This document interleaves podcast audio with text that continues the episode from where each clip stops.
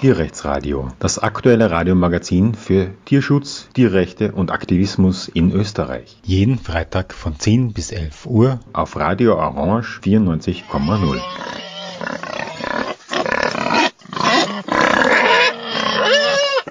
Ja, willkommen zum Tierrechtsradio. In Kanada ist ein Prozess im Laufen gegen Tierschutzaktivistinnen, ursprünglich vier, ähm, dann drei.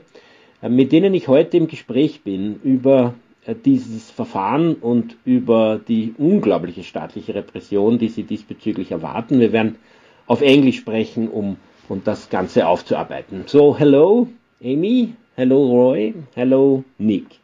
Hello. Thanks for thanks for being on our program. Let's start from scratch um, for people who haven't heard about the case at all. Um, looking at your Excelsior 4 website, um, the whole thing started out with um, with an um, undercover filming in a in a hog farm by people unknown, as far as I've understood. And um, these films have been made published by PETA. What could you see on these films? What what um, what is the situation at this farm? Okay, I'll go first. Um, so the footage showed horrific but standard abuse and neglect of pigs. Um, Excelsior Hog Farm, where this footage was taken, is one of is one of the best farms in Canada, I suppose. The industry considers that farm very highly regarded. They're one of the best of the best. But yet, what was shown in this footage was dead pigs rotting in pens with other live pigs who were eating their dead bodies. There were volleyball sized hernias on several of the pigs. There were golf ball sized growths on the faces of some pigs.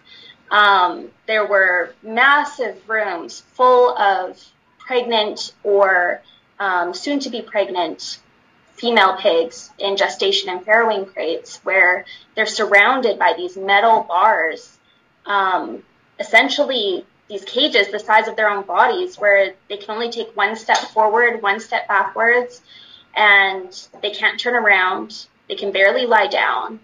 And that's their whole life. And we saw these animals not only physically confined, but psychologically tormented. Um, so many of the animals were showing characteristics um, of extreme psychological torment, like bashing their heads back and forth over and over for hours, um, or aggressively biting the bars in front of them or biting the air.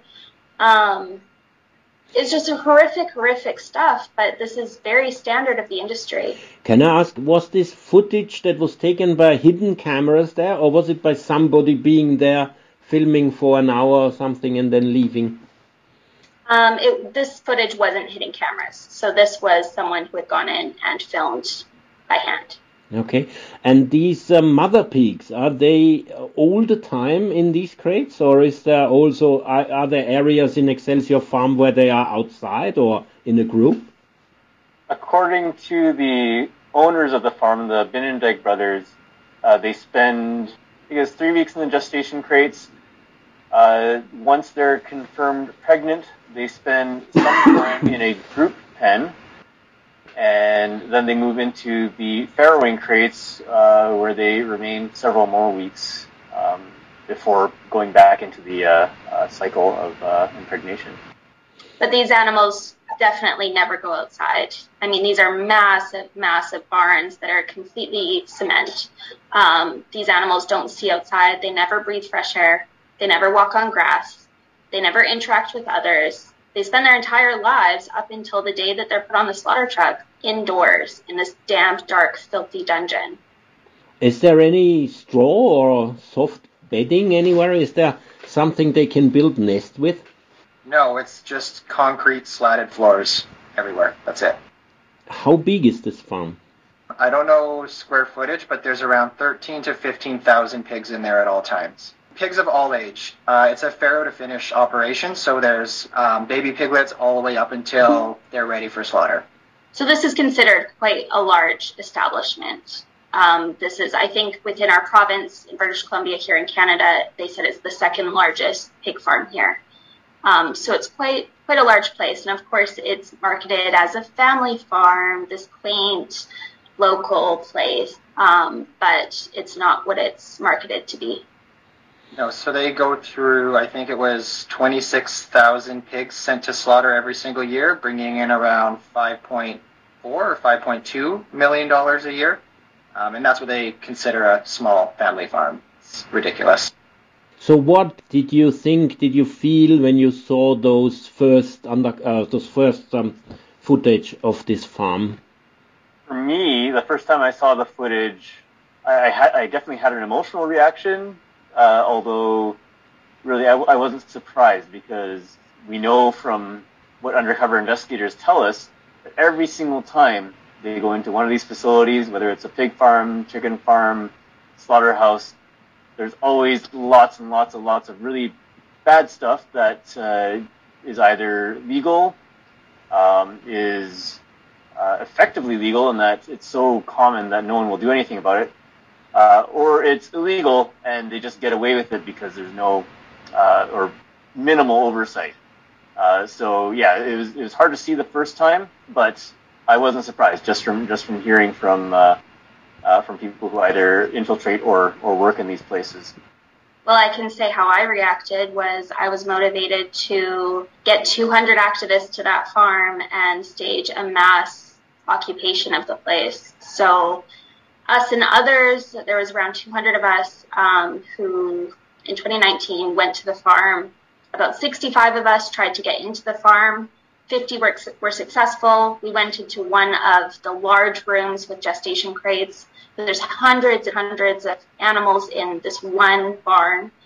Um, and we sat there for hours all day and we said that we're not leaving until mainstream media is allowed inside to tour and take photos and video footage. And eventually, I think it was around seven or eight hours, um, the farm agreed. Um, it was the police who, there was a whole bunch of logistics stuff that they had to sort out, and it took seven or eight hours until finally the media was allowed in and did a tour of the farm. Granted, they were only allowed to tour specific areas that the farm approved, so that didn't include the room that we were originally in. But mainstream media still was allowed inside to tour, and three years later now, it's still constantly in the media. People are still talking about it. The footage is consistently still in mainstream news, so it's pretty powerful.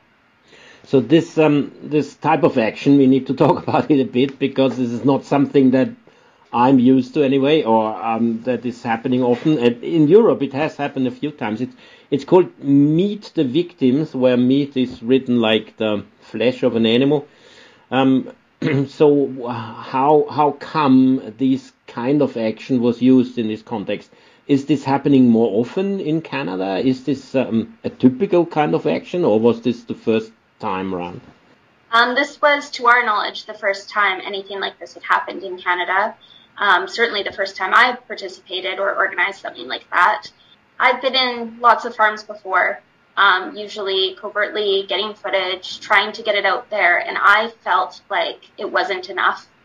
I felt like it wasn't getting the attention it deserved. It wasn't motivating activists enough or other people to go vegan enough.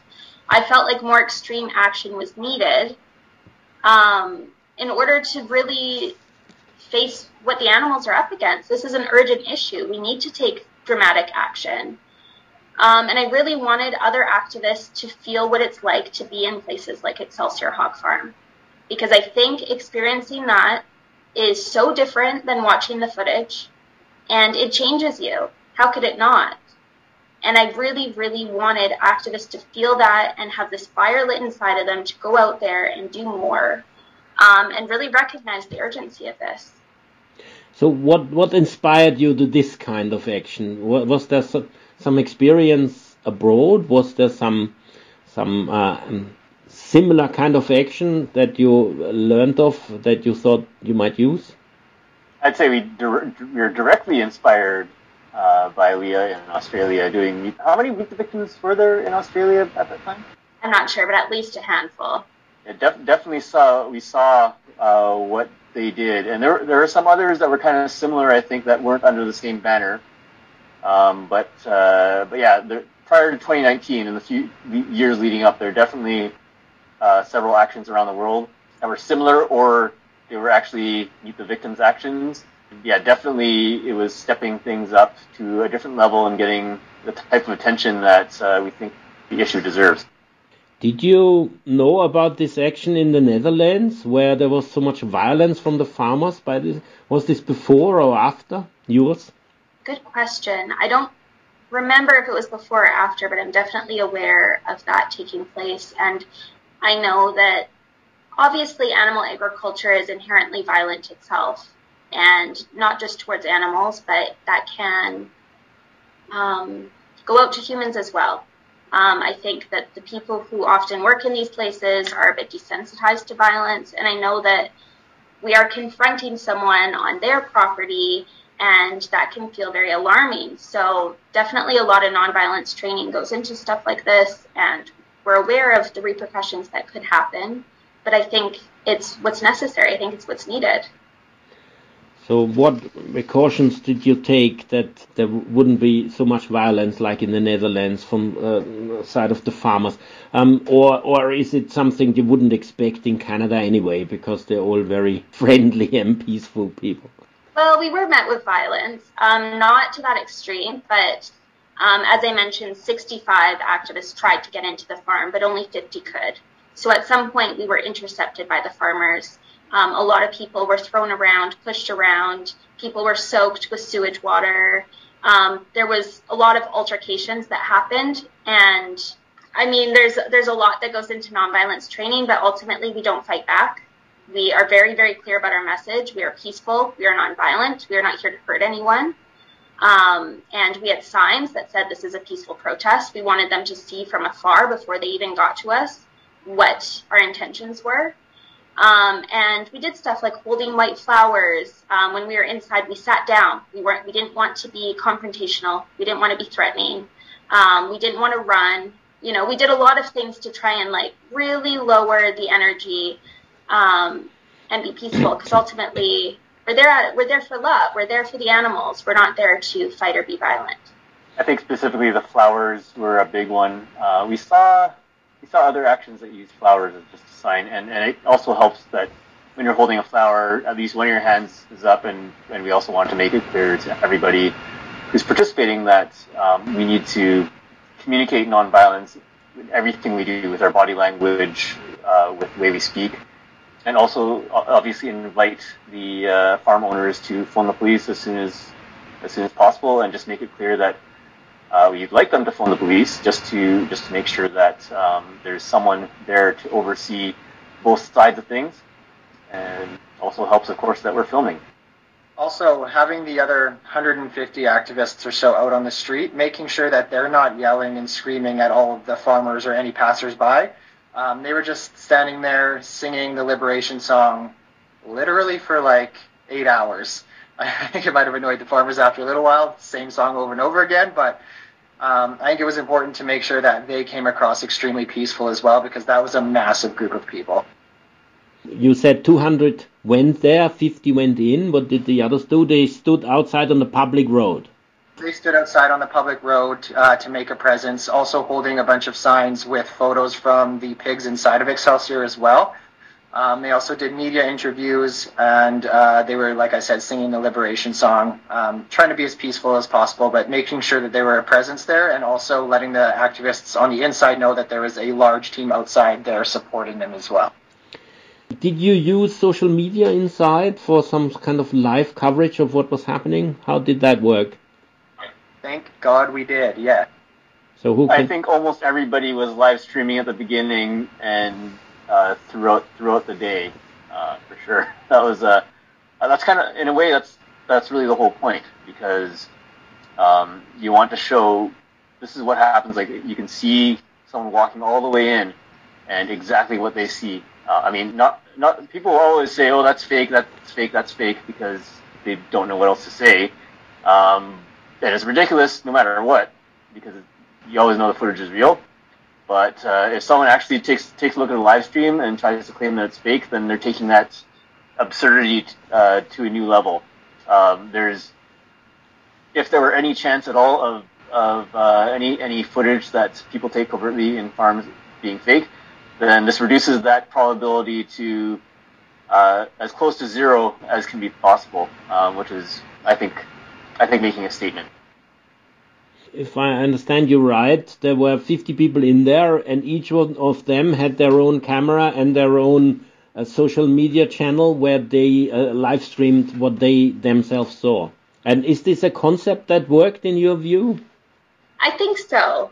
Um, I think there's pros and cons to lots. Um, for instance, in our court case, our prosecution's most powerful evidence against us was my live stream that day. So it does incriminate me.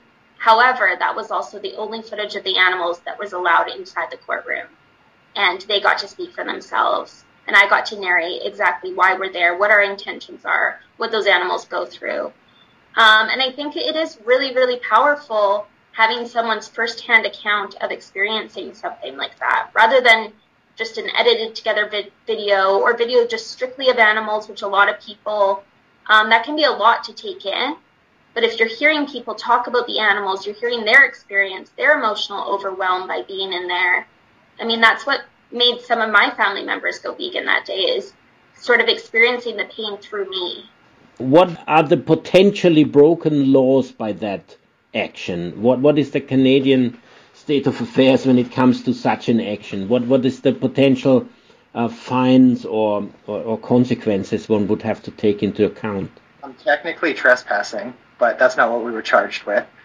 Um, but what we are charged with is break and enter and commit mischief and mischief. Um, so basically, the mischief is interfering, interrupting, or obstructing the lawful use and enjoyment of the property. And the other form of mischief is interrupting, interfering, or obstructing a person's lawful use of their property. Um, and that potentially will hold 10 years in prison um, each. So originally we were each, Amy was facing seven counts, I was facing seven counts, and Roy was facing four or five. So it would have been a total of 70 years in prison for Amy, 70 years for me, and 40 years for Roy. Um, but those got dropped down to now we're just facing the two each for me and Amy. Um, but this is what you're talking about now is all because of this particular action and not of anything that happened later.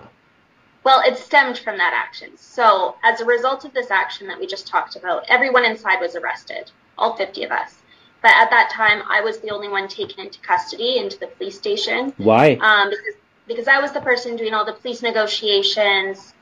I was the only one the police talked to that day. So they kind of deemed me the organizer, although I was clear with them that I wasn't, although I was. But they took me into the police station, processed me, and at that time they confiscated my phone. And they coerced me into providing my password. Um, they got search warrants. They started illegally searching beyond those search warrants. They did a lot of really sketchy stuff in order to criminalize us for other instances. So basically, as a result of that, I was the only one facing charges at that point. They basically dropped charges for everyone else. But then once they searched my phone, that's when they charged Nick, Roy, and one other guy named Jeff. So then it was the four of us. So they due they, to evidence they found on my phone. And did they search your house as well? Thankfully, no. Okay. Um, I was always uh, worried about that, but yeah, no, they didn't. They just took our phones. I mean, you They seem did, to have, however, surround our hotel the next day, which was really weird. And then we just stayed in the room until they all left. you apparently said uh, gave your name and identity. Uh, did everybody else give their IDs? So, yeah, I think cooperating was a bit of a strategy, yes, um, because the police were clear that if you're all cooperative, you give your details, we process your arrest, you're free to go, you'll be fine, basically. But if you don't cooperate, then you're going to be taken out of the police station, um, and it'll be a little bit more intense. And at that time, that's what they told me too. But then I was the last person to leave the barn, and yeah, I was put in the police car. Um, but I do think that cooperating when we know that we're taking direct action, we know that we are doing something unlawful. I mean, we don't want to completely cooperate with police, but I think there's a certain time where being cooperative is helpful, and I think that that did help us in court. Also, we can, like she was saying, it's important to be cooperative um, with the police during these these times. Um, we can be co- cooperative and polite and kind and also not listen to everything that they're saying. There was a lot of times where they told Amy to do a lot of things or told us to do a lot of things that we completely disagreed to. Like they asked her, okay, can you come outside and we'll talk? And she said, no, absolutely not. Um, can you all leave this room? No, absolutely not. Um, there's a lot of times where you know you don't need to cooperate with the police, but there's a lot of times that cooperating with the police does actually help out as well did the people get fined for, for this action, or, or, how did it end for the 49 others, or 47 others, 46 others possibly? Everybody was released. The only uh, and they there are no consequences beyond the arrests for anybody else. Um, so yeah, it, it, was in a way it might have made sense. Well, actually, it would have been. Uh, it's a matter of how much work, time, and, and effort the police wanted to or didn't want to spend that day. Uh, they might have, honestly probably could have just ticketed a few people, uh, and that might have been more appropriate. Uh, but they didn't. Um, but yeah, instead they uh, they arrested everybody and decided to, to think about it, and ultimately decided to go with extreme charges against four people instead of uh, uh, instead of ticketing a few people. Okay, according to the story on your website, um, that wasn't the end of it, and um, there, apparently, some months later, new footage of this hog farm was released to the public. This time, it seems to me, by undercover cameras that were actually put there, because apparently one can could see um, violence to the animals.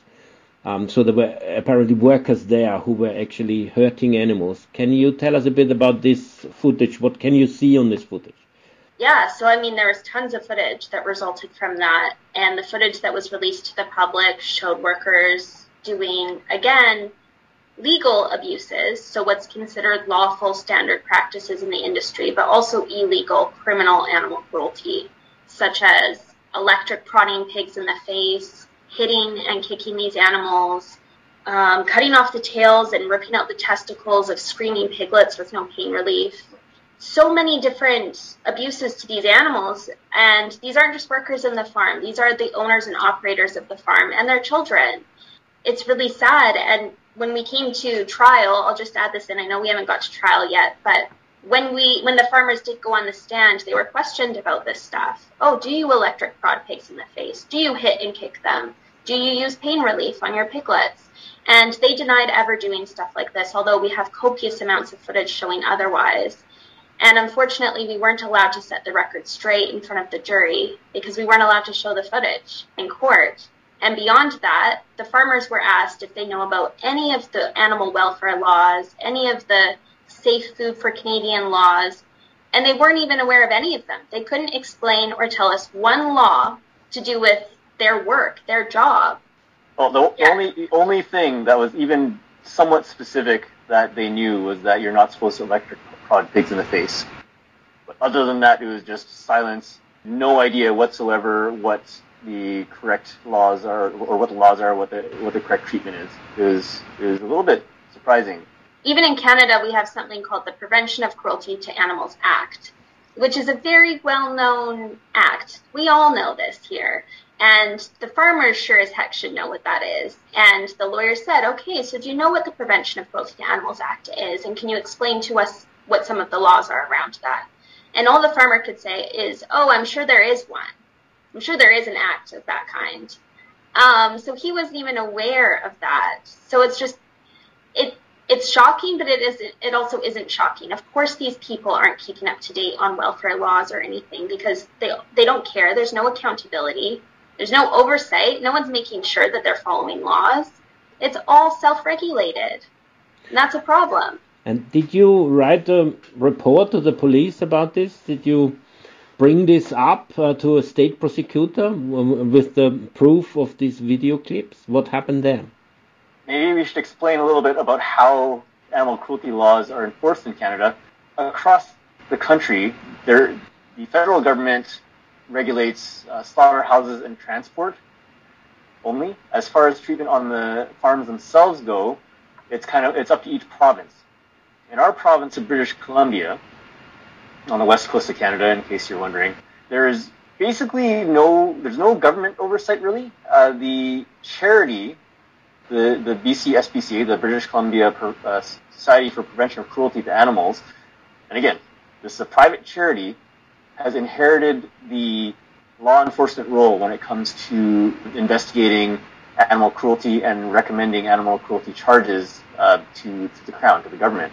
The initial video that came out, PETA actually made the complaint to the BC SPCA, and in turn, uh, they, they said they scheduled an inspection at some point. They couldn't find any huge um, uh, laws broken from their from their inspection that they did. Uh, I think a week after they called the farm to, to look at uh, look at everything. They acknowledged that the footage showed some things that were likely in contravention of, of the code and, and criminal law potentially.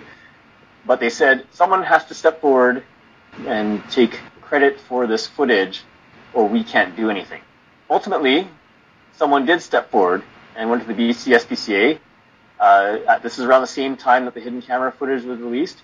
And this person uh, provided them the raw footage from the original video and additional raw footage from hidden cameras um, and uh, gave everything that he could to help the BC SPCA proceed with charges against this hog farm. And what we didn't know at the time is that the BC SPCA decided they, they weren't going to do anything with this footage. Uh, we found out in trial that, uh, I'll explain this in a second, that they didn't view it. So what they did is, uh, supposedly, uh, they spoke to someone, uh, some crown prosecutor of some sort, who said they wouldn't uh, allow this footage in court because of the way it was obtained. What we do know for sure is that they made that decision to not move forward with animal cruelty charges and then they phoned the police to turn our friend over to give the police his information. And this is where they told the detective, uh, "We're not. We didn't look at this footage. Uh, we didn't do anything with this. Uh, we we don't think we can proceed with charges. But here's this activist information." Now the police didn't. They didn't have a warrant. They didn't ask for it. They did nothing. Just the BCSPCA phoned them. How how did the whole thing now? Um get started towards a trial. Um, is it so that the police um, picked up this information that there was an undercover footage and started an investigation to find out who was responsible? What's the organization behind it all? Is that what happened? Yeah, so in March of 2019, the farmers found hidden cameras in their farm um, and they full, full month before the protest action, the Meet the Victims action. Uh, before the... about a month before. Um, so the farmers called the police. The police went and grabbed the the um, the hidden cameras. Um, Roy, I will let you get into the SD card situation. Uh, uh, and then they opened up an investigation uh, into who planted the undercover cameras into that farm. Uh, and then the action happened, and as a result of the action, they took Amy's phone. Um, and I think they put two and two together and said, oh, wait, there's already an investigation into this farm. We should probably take this girl's phone and do some digging and see what we can find. Uh, and that's basically how the whole investigation started. Uh, Roy, if you want to go into the SD card situation, have that. Okay, so we'll re- rewind again. So this is a month before the Meet the Victims action. Uh, so we learned through trial and, and through the media uh, that the farm owners, the Binnendyk brothers, uh, they found cameras. They took them down. They viewed the footage on the SD cards in the cameras. Then they phoned the police. Police came to pick up those cameras and SD cards, took them away. Uh, one police officer t- had, had a bag of the stuff in a trunk of a police vehicle and then transferred it in a parking lot to another uh, officer's um, vehicle, and eventually from there it got put into lockers, evidence lockers. Somewhere in that time, somewhere between the farmers looking at the footage, handing it over to the cop, handing it over to another cop, and getting them locked up, they disappeared. So the SD cards and the footage are gone. Not the cameras, just the memory cards. And we believe that these SD cards probably contain the most egregious animal cruelty that was filmed at that farm as well. Um, so it's very coincidental that just the SD cards got lost by the police after the Binnendyks viewed the SD cards and handed everything over to the police. Huh. And um, and this um, publication of undercover footage later was a different activity, or were there some cameras left that they didn't find actually, or how is that to be understood? Uh, there are some there's some footage that came out, uh, but um, what we can say is that as the cameras that the farmers found, none of the footage from that uh, has been seen and will likely never be seen. On, you know, because uh, as far as we can tell, it's been destroyed. The only uh, copy of any of that footage that, that might exist would be uh, on the farm itself. Um, but uh, but as far as any, uh, there's no record of what happened to any of that stuff. Even the cameras have been destroyed. Actually, another thing is that the day after the SPCA phoned the police, the day after that phone call, the cameras were destroyed as well. Did they take DNA from these cameras and SD cards? So, was there ever any match between those cameras and you being charged? No, but when they were going through my phone, they believe at least that there was evidence on there to determine that we were the ones that planted the cameras. Um, there was photos and video footage from inside the farm, um, and you know people up planting stuff. Um, and I guess for them that was evidence enough to prosecute us. However, in trial, it was determined that they can't actually um, prove that that took place on those days. So the days that they charged us with for planting cameras on Excelsior property, they can't actually prove that we were there on that day. Um, they tried, they certainly tried, but they couldn't. So those charges against us for planting hidden cameras were dropped. And these um, not dropped. We were acquitted for them, so we were found not guilty for those. Okay, and these dates were before the Meet the Victims action. Yes. Okay. Okay. Right. So, uh, did this investigation of the police that uh, seemingly started out for real with the Meet the Victims action, did it come up with any new evidence? And if then, what kind of evidence did they think of having found? We could talk about the warrant violations now, I guess. So the, uh, the talk about everything now. yeah the, the main ev- the main evidence was the content of Amy's phone. Um, so they were they got a warrant to well they, they were able to basically take a copy of Amy's phone through uh, basically lying to her about how that works. Uh, I don't know if it was an intentional lie, but uh, uh, they probably intentionally or unintentionally misled Amy to get her password. Uh, the video of uh, the interaction with Amy and the police officer who seized her phone also got deleted, uh, which should have been um, saved, but they deleted it uh, as well. So there's unfortunately no proof of either way of who said what anymore. Um, but uh, but yes, so they got they got the phone, made a copy. They had a warrant for uh, searching for certain things on that. Um, that warrant, due to some uh, according to the record, uh, a software problem, uh, they ex- they took extra information, uh, things that were outside of the scope of the warrant, and then a detective viewed that information uh, over several weeks, uh, noticed that there's something wrong, spoke to the technician who explained what the software did, and then the, but the detective continued to look at that evidence, continued to look at evidence that was outside the scope of the warrant, uh, knowingly, and, and admitted afterwards that uh, she should have stopped, uh, but then requested a new warrant to look at that additional information. But they didn't only do that, they took more information from the phone with that new warrant, which they weren't supposed to do, and then viewed all that. So yeah, there there were multiple uh, warrant violations. Um, from that, they gathered um, evidence that uh, they felt uh, might prove that four people were planting cameras at Excelsior Hog Farm uh, between February and March 2019. And what kind of law forbids planting cameras? What kind of um, what kind of um, crime is that? That's what we've been trying to figure out.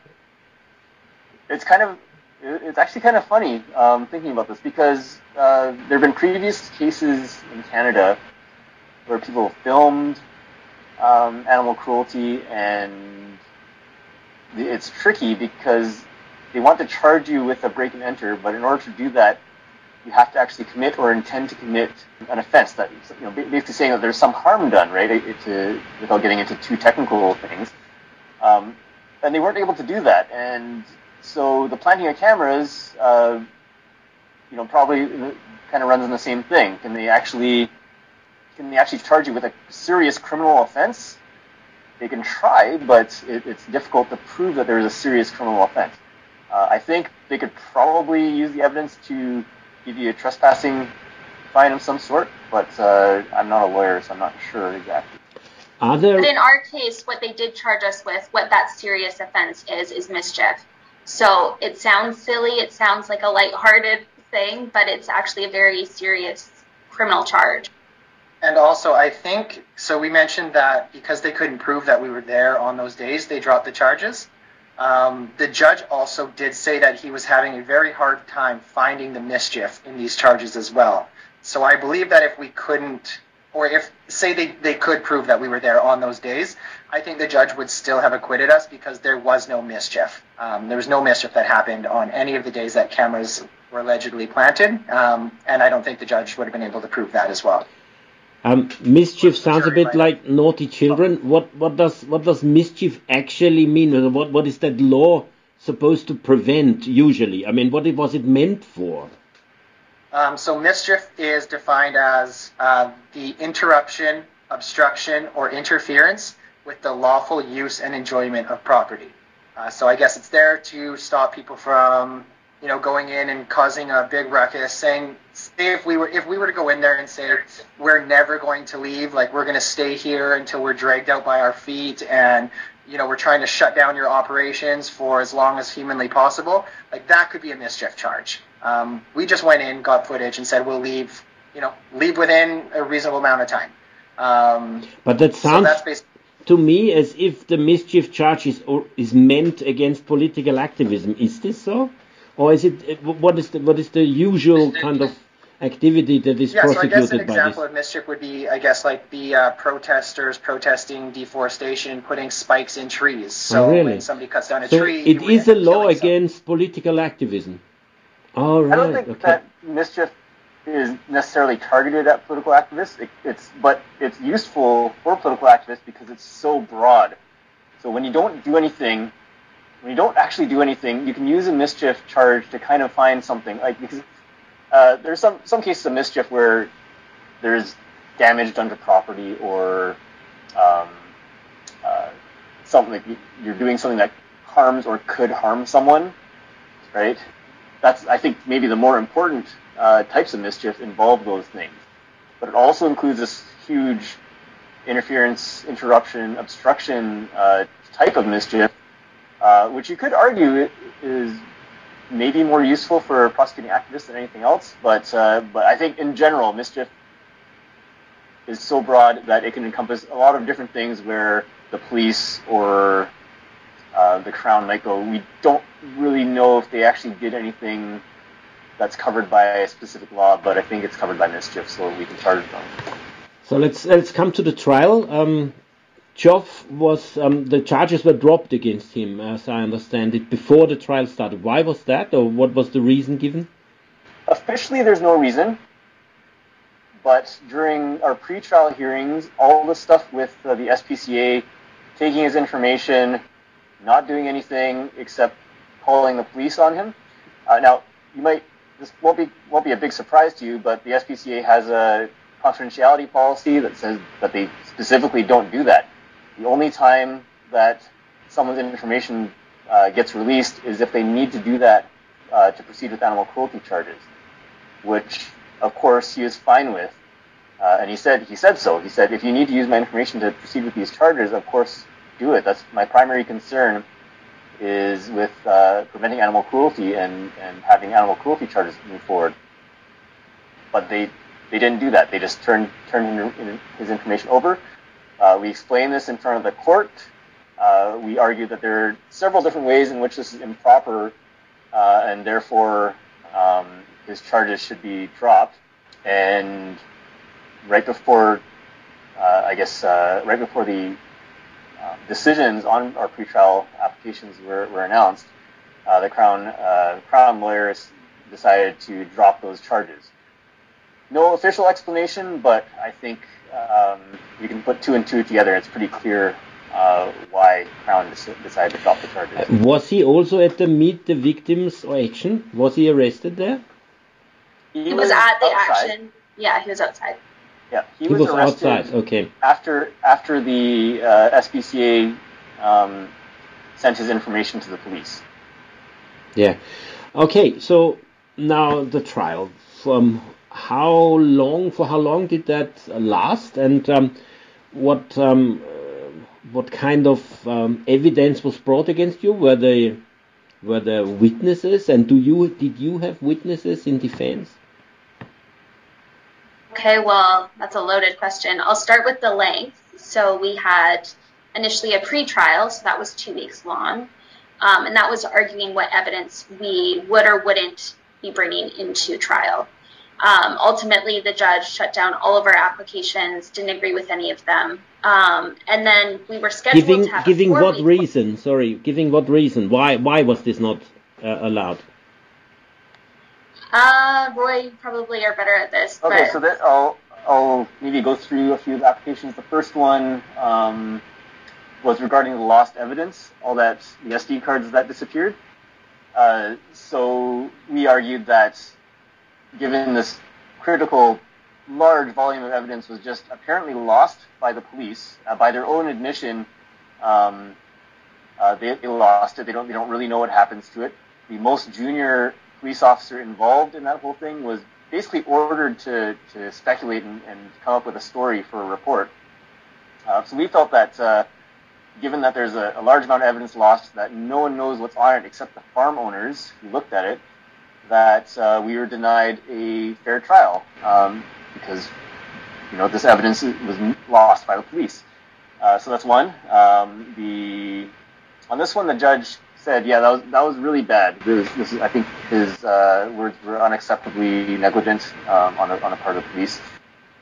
but for now we'll move forward. And, he, and this one he's kind of soft on. He's like, I'm not, I, I don't feel good about this, but uh, but we're not going to stop the trial based on this. One thing he did say was that uh, we we put in an application to search the farmer's computer for a copy of uh, of the evidence, and he shut that down because he didn't think it was likely that they had one. Um, this was based on the farmer saying they don't know how to use a computer. They did also say that their children know how to use the computer, so I don't know why uh, it was so unlikely that they had a copy. Because if I were a kid, the first thing I would do with those SD cards is make a copy. That's just me. Uh, the judge didn't think of that apparently. Um, we also asked for any vet records, any communication that the farmers had uh, about these cameras, about the um, uh, uh, with with the Pork Producers Association maybe, and they said at pre-trial that no, we don't we don't text each other, we don't email, uh, we just talk to each other.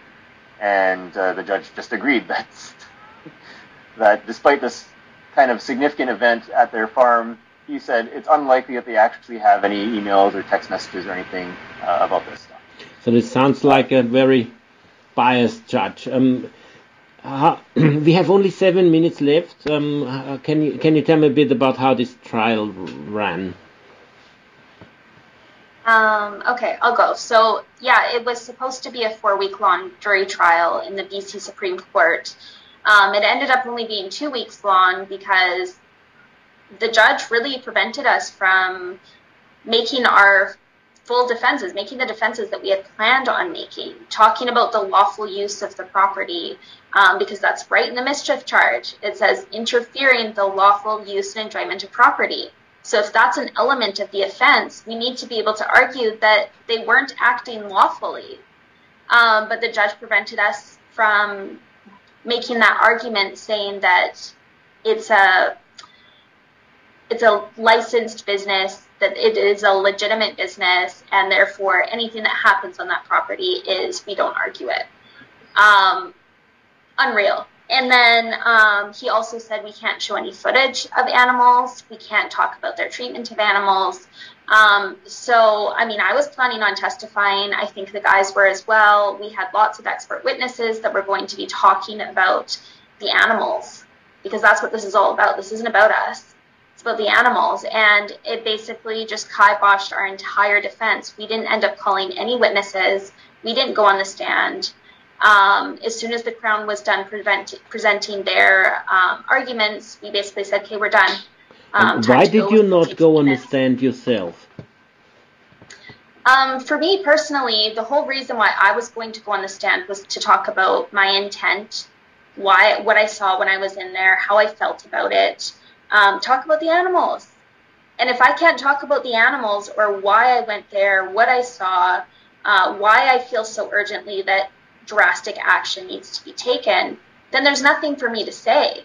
I'm not going to go up there and then be vulnerable in front of the prosecution to ask me questions and not be able to explain why, why I did what I did. Because that's imperative. It's so important that we talk about that, but we were prevented. Yeah. Um, but that's strange so because yeah, really the subjective the subjective side of a crime is vital important. I mean, this can can mean everything or nothing. It's strange that this didn't wasn't wasn't possible really. Well, and it was the whole reason why we chose a jury trial too. We knew that a judge trial alone would be very, very difficult, but we wanted to appeal to the compassion of a jury. 12 members of our society who would have to sit there and listen to us and get to know us as humans and hear our stories, but they weren't able to actually do that. And, and who were they? How were they picked? Were they locals or were they from the other side of the country? Anyone else want to talk about that? They were very local uh, we, we weren't sure just how local until until the end, uh, when they really uh, they communicated in their own way that uh, they were after us from, from the start. Uh, and the jury jury selection process in our province is very quick. There's almost no way to uh, really screen someone out for bias unless unless you know right from the start or unless they declare their own bias. But you have a last word, haven't you? When when you're on trial, you have a, and and couldn't you use that last word to describe everything that happened in this farm and the the fate of the animals? No, so we did sort of get the last word given that we didn't call any evidence. So given that we didn't call any evidence, that means that we are last with our closing statements. So the Crown or prosecution went up, he outlined his whole argument. Then our lawyers went up and argued our argument, and then that was it. We didn't get to speak. Um, Why did you not get to speak? When it comes to sentencing at that point, then we can talk. Then we can appeal to the judge as to what we feel is fair or just in the circumstance. Um, but we haven't been able to talk with the jury. And that prohibition on talking about animal cruelty or anything illegal that the farm owners might have done that prohibition carried on to the to the closing statements. So Seriously?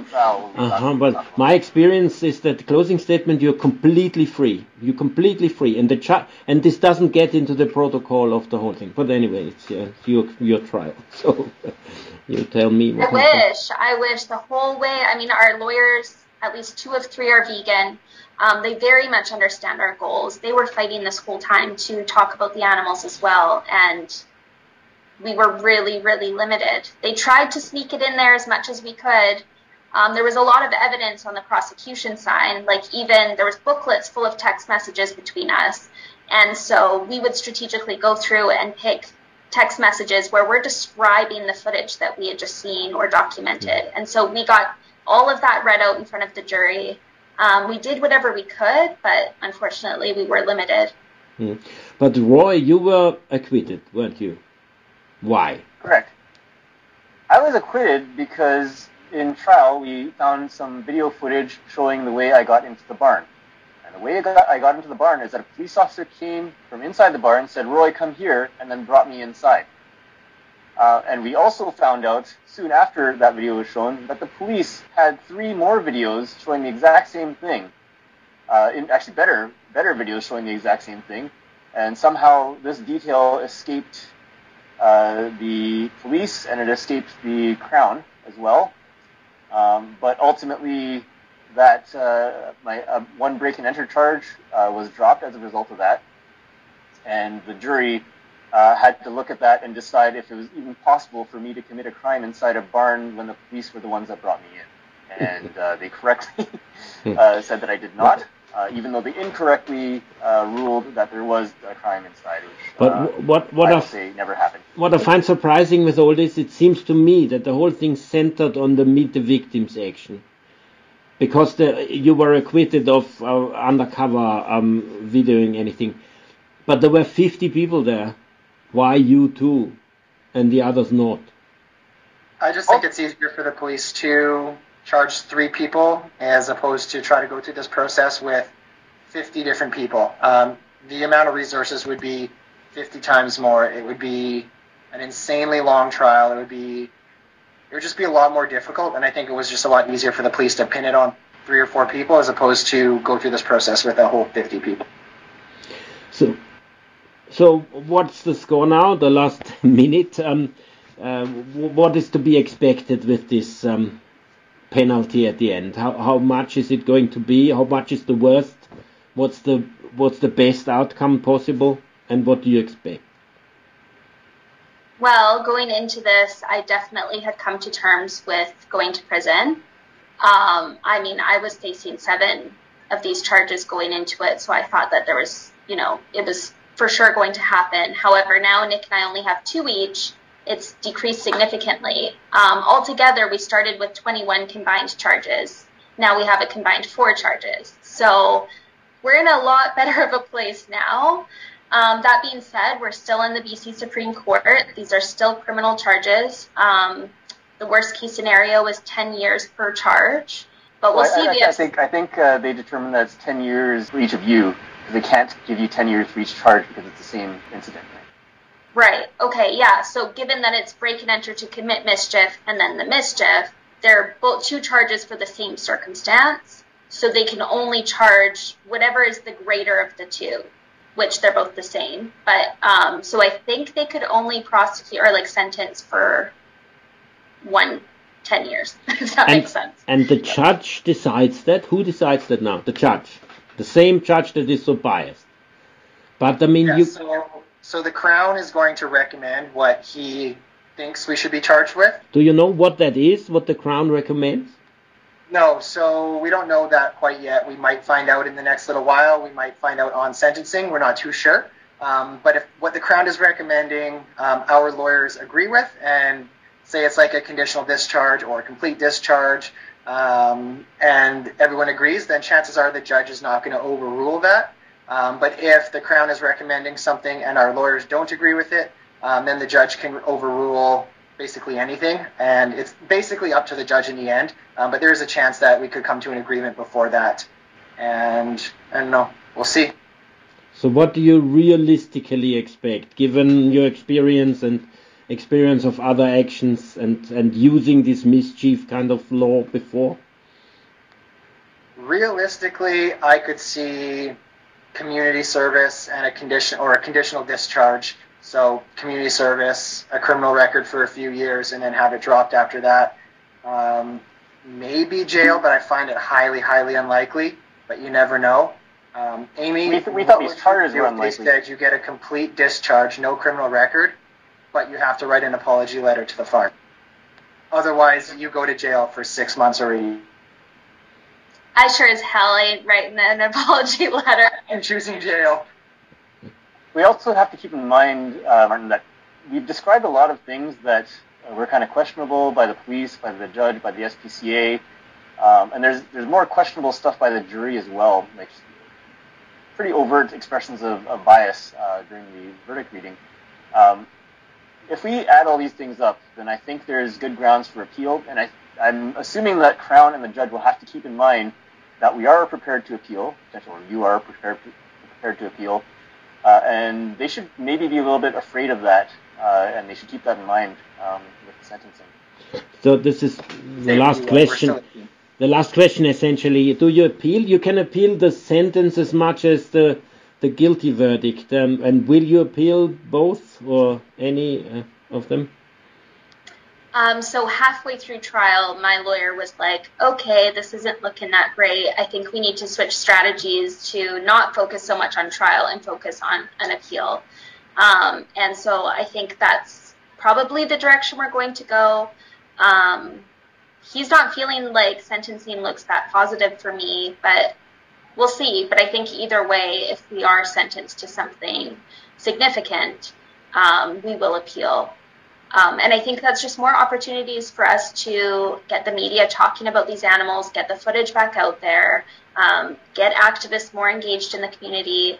Um, it's been really, really effective. So many people have come out and done rallies at the courthouse and got the footage out there, got people talking about it. And whatever we can do to keep the story going, I think the better. What about the money for the defense? Is that um, how, how did you manage that? Uh, we're still working on that. so, but we have an amazing community behind us, and we're super grateful for everything. Um, yeah, we have crowdfunded a lot of it, and we're super grateful for everyone out there that has donated. But we're definitely still working on it. And if we appeal, we'll definitely have to work a little harder. Um, yeah, we have a GoFundMe. We're selling T-shirts. we're doing whatever we can to. Auto drive. Auto drive. Okay. Um, and our lawyers, as I said, our lawyers are very sympathetic to the cause. They've um, given us all highly discounted rates, so we're grateful for that as well. Okay, then thank you and, and good luck with your case. Good luck with raising the money. Good luck with the appeal. And um, keep on going. Ähm, für die Sendung verantwortlich so Martin Balluch.